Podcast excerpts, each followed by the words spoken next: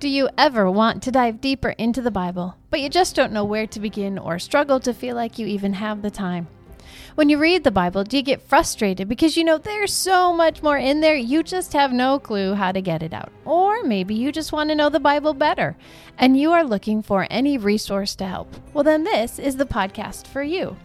Welcome to the Context and Color of the Bible podcast. We are two sisters. I'm Erika. I'm Veronica. We love to study the Bible and we love to help others understand it better. When it comes to our own study of Scripture, we have found that in bringing back the context of Scripture, it adds to our understanding. It actually adds color to the black and white pages of the text. We are back. Episode number two with Bryan. Not technically number two, but I don't have it uh, written down yet. But we are back. We are in the book of Habakkuk. We have just done verses one through four, kind of Habakkuk's complaint to God. Complaint might not be a strong enough word. Yeah. Whine critique. Maybe I don't venting. venting. Yes. I Venting. think venting. And so, Bryan, what you left us last week was the idea of we can be like Habakkuk coming to God with our mm-hmm. complaints. Mm-hmm. But I also said, well, maybe we want to see God's response before we completely copy him. I'd like to at least know, okay, how's he going to respond? if I walk in the room with this attitude, how's God going to respond to my attitude? Right. So that's kind of where we are. We're going to be looking at verse chapter 1 verses 1 no, 5, through 11 today. Yeah. And I think uh, by the time we see Hab- Habakkuk's follow up, we'll recognize he is like, whoa, whoa, wait, wait, wait, wait. so, uh, yeah, it, it's always wise to consider we're having an audience before the King of the Universe. And Yeah, that's certainly he can handle anything we throw at him, but maybe we want to right. be respectful. If I'm going to have that attitude, I better have a really good reason, not just my dishwasher broke and right. My dinner got burned. Right, If I'm going to complain to God, pick something good to complain about. Right. so, yeah, Habakkuk um, was living in a time where things were a mess, and he was frustrated at God. Um, it's it's one of those themes you do see in in the twelve, the book of the twelve. It's called the the, the fancy ten dollar word is theodicy, which is Sounds like you're saying the Odyssey. theo theodicy. Okay. Um, it's basically okay.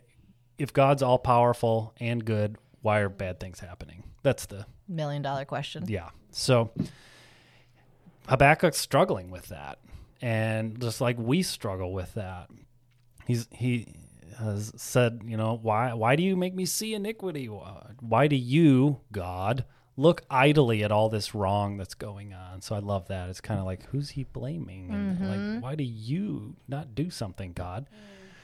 And well, God responds. And he God throws a couple of those key words back at Habakkuk. He says in verse 5, "Okay, well, you told me to look and to see." Well, God says, "Look, Habakkuk, among the nations, see and see, wonder and be astounded." Hmm. For I'm doing a work in your days that you would not believe. So he's gonna you you want to look and see something, Habakkuk? Well, okay, pull your head up above your immediate issues and look far off to the east. And I'm going to show you something that your jaw is just going to drop. Uh oh. I know. Yeah, I'm thinking east would be Nineveh, Assyria. Even further east. okay. And he says, For behold, I'm raising up the Chaldeans, Oh, that I didn't look far bitter enough in my Bible. and hasty nation. And then he's going to go through a bunch of descriptions about these Chaldeans. Um, so I didn't go into that too much on the last episode because I was trying to keep it Right. short-ish. But the historical context, as I mentioned last time, is with the winds of change were happening within the power nations in the Middle ancient Near East at that time. Nineveh and Assyria, um, around 630 BC, okay. they was the end of their last powerful ruler, Ashurbanipal. And from that point on, until the nation really ceased to exist, um, it was just on a decline. So 630, and put that as one marker on your timeline, down to 612 BC is when Nineveh itself was destroyed by the combined armies of the Chaldeans or the Babylonians Okay. and the Medes. So God is saying to Habakkuk, and we're we've we have a little bit of bonus knowledge because of our perspective on this. Habakkuk perhaps didn't know how it was all going to play out just at that point, but God is saying, you know what? Those Chaldeans, that uh, nation that's been a bit on the fringes of of society, well, they're gonna raise up. They're coming, and they're going to become something more powerful than even the Assyrians that you are familiar with now. That doesn't sound hopeful. I know. if Assyria, Nineveh was bad, and you're saying they're going to be more powerful, thanks, God. Uh huh. Yeah, when you boil it down, Habakkuk is coming to God saying, God, this world is upside down. It's not good. It's not right. Why aren't you going to do something? And then God's like, I'm going to do something. I'm going to make it worse. Yeah, that's not helpful. Uh, and then you'll know why Habakkuk responds the way he does, but that's for next time. okay. So, um, the nations are there's there's a power shift happening. Habakkuk's living in a time where he's right in the middle of that. You can imagine the flag it's blowing one direction, the wind has died down, which is what has allowed the corruption to increase in Judah, and now the flag is starting to pick up and, and point in this other direction. And the Chaldeans were this this uh, Semitic group that lived um, in modern day Iraq in the kind of the southern marshy area of the Tigris River as it Okay. flows out to the Persian Gulf, and they were uh, just fiercely independent. They were actually um, hired or set up by the Assyrians to uh, protect and man certain forts in that area, and then they just kind of kept getting bigger and stronger, and Assyria itself kept crumbling, and then the the Babylonians or the Chaldeans, When I use that term interchangeably because it's roughly the same thing, they uh, they just became more powerful, and they they had some alliances with the Medes, uh, which certainly helped, but um, they kept growing and growing, and and then by six twelve, Babylon and, and the Medes had actually defeated Nineveh, the capital city of Assyria, and and then it was just a mop up campaign from there. Even Egypt tried to come and help Assyria. Uh, and they Fight got- them off. I mean, you talk about strange bedfellows at that point. well, the enemy of my enemy is my Um, Yeah, friend. Yeah. and that's where Josiah gets mixed up because he tries to come and stop Egypt from going to Assyria's aid. And it, it's just like all these interesting events that are taking place. Um, but that ends up the the death of King Josiah because he's uh, sticking his nose in where he, he, he shouldn't have. He was the last godly king of Judah. But if he was godly, why didn't he go seek God's advice? Everyone, everyone is makes a mistake. Maybe God was using this to get rid of him so he could bring judgment to the nation. Okay. Because after that, it goes down. That's another podcast for another time. Lots of bonus podcasts coming, know. I'm sure. so God says, I'm going to do something you aren't going to believe. And you can get the sense of dread as you, you read through this. I'm raising up the Chaldeans, you know, that bitter and hasty nation who marches through the breadth of the earth. They seize dwellings not their own. They're dreaded and fearsome. And here's an interesting phrase in light of what we read last time. Their justice, the Chaldeans' justice and dignity goes forth from themselves. As opposed to from God. Mm-hmm. Right, Rather justice. Have God's justice. Justice should be coming forth from God's will, His instructions through the Torah. What was justice doing in Judah, though, in Habakkuk's day? It was perverted, it was, yeah, numb, like, numb, frozen. yeah. yeah, the, the Torah was numb, and the justice as a result was mm-hmm. getting twisted and you know sent off in the wrong direction. And God's like, you know what, Habakkuk, you don't have to worry because the Babylonians' justice comes from themselves. Like their justice is man-made mm-hmm. justice. It's going to be cruel and wicked, and you don't have to worry. I mean, there's a bit of sarcasm, perhaps, in God's words, a bit of a rebuke, an Okay. ironic rebuke in this. It's like you can see these key phrases that Habakkuk had used, and God's kind of turning them back on on him and sending them back his way. So, um, you know, this continuing description of their fearsomeness, their the swiftness. Um, the Babylonians in verse 8, their horses are swifter than leopards, more fierce than evening wolves. This is in the ESV.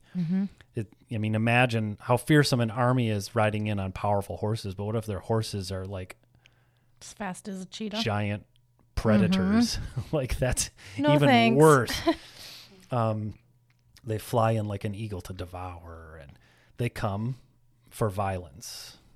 Verse nine, they come. They all come for violence, and I think there's a bit of a chill in that because back in verse 2 Habakkuk is saying, How long am I going to cry out and you're not going to answer? How long do I cry out violence and God, you don't save? Like, he's the godly people in Judah and Habakkuk, prob- there was probably some others, a godly remnant.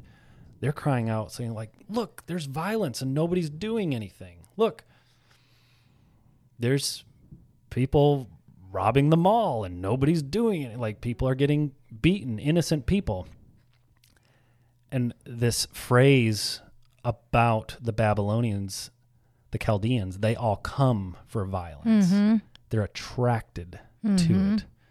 Oh, there's some violence over there. It's like a, a bug to the bug line. Right. It's a beacon. Uh, Yeah, a beacon. Very good. So it's very chilling words. It's Like- not encouraging. You're they're coming for you. And um they come for violence and the remainder of verse 9 they gather captives like the sand. And if you jump to verse 11 they sweep by like the wind and go on. And you get this picture. These are from habakkuk's geographical perspective. He's looking out to the east. Mm-hmm. And he knows the chaldeans the babylonians they're from the east. What also sweeps in from the east? That hot, dry that air. hot dry like think of the sandstorms. Mm-hmm. that's coming from the east because that's there's a massive desert between babylon and israel so you typically would curve up to the north and then back around but in between that's this massive arabian desert that's inhospitable. Well that's where you get your huge desert winds. It sweeps and picks up all the dust. And god is picturing the babylonians like that. It's like habakkuk they're coming and it's like a wind. And just like your your dust to the desert wind like you're not going to be everything's going to get picked up and pushed mm-hmm. away and just nothing will be left. And it's coming. And you know the the final statement these men their own might is their god. Mm-hmm. Like they they are their own measure of That's what rules them. Yep. But in a sense, in a s- in a tiny sense, that's what's been going on in Judah. It's just they're going to be exposed to a much more powerful and potent example of how they've been living. What they themselves were doing. Does that make sense? Okay. Mm-hmm. if that's how you want to live, and God isn't talking specifically to Habakkuk, he's talking to the people of his Right. time. If this is how you're going to live, this Here's is how what it ends up. Yes. Here's where it goes. Here's where it leads you. We're just going to bring in the the Uber Mm-hmm. example of what you're doing. I just kind of feel like Habakkuk's looking at this sandstorm out there, and all of a sudden, through that sand comes all these like giant riders Terrifying on horses, and it's Creatures, like yeah. you just think you're looking at a sandstorm, and all of a sudden, it's like, oh no. Mm-hmm. They almost like sneak up in a way and use that sandstorm to like get closer and closer, and it's too late. They're here. Mm-hmm. There's nothing you can do. So, I mean, here's the the challenge. I know. I'm like, and we end the podcast on that downer note. With the the last episode, we rightly, I think, drew out a lesson. You you can bring your complaints, your frustrations. Uh, oh, I'm not God. doing that anymore. nope. I'll keep my complaints to myself because I don't want to know what the future says. Well, He knows our thoughts even when we're not saying them. yeah, but I don't want that revelation. if it's getting worse, I don't need to know.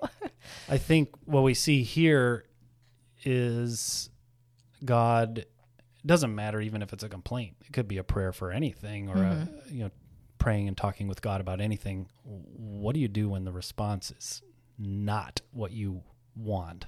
And this is certainly a chilling yeah. response. How how do you deal with that? I guess the idea would be then you go back to God and keep talking about oops, I hit my mic. Keep talking about it of I'm not happy with that answer, God. What do I do with it? I get- that's it. What do I do with that answer? Mm-hmm. I don't know what to make of this. That wasn't mm-hmm. comforting, helpful, hopeful, encouraging. Right. Mm-hmm. But I started the conversation, so I guess that's it. Let's keep conversing. Good. Yeah. Okay? Thank you, God, but can you ex- can I have some hope?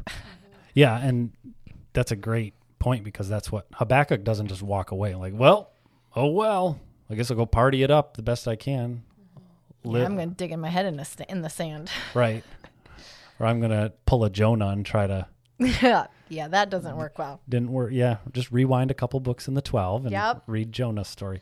Yep. Um, So that's our takeaway for the week. You know, if if you're praying and desperately seeking God on something and getting an answer you don't want, hopefully it's not as chilling as Habakkuk's, but keep the conversation going. mhm. Because that's what we want everyone to do is come back next week to really see what Habakkuk does. and I know you, you're almost about to wrap it up, and I'm like killing the Oh, the. you the can wrap up. it. You can. Eric has done that to me before. watch how Habakkuk grows in his relationship with the Lord through the entire book. Okay. Um, Hopefully, you're going to be pointing that out. well, you guys can help remind me too. Okay.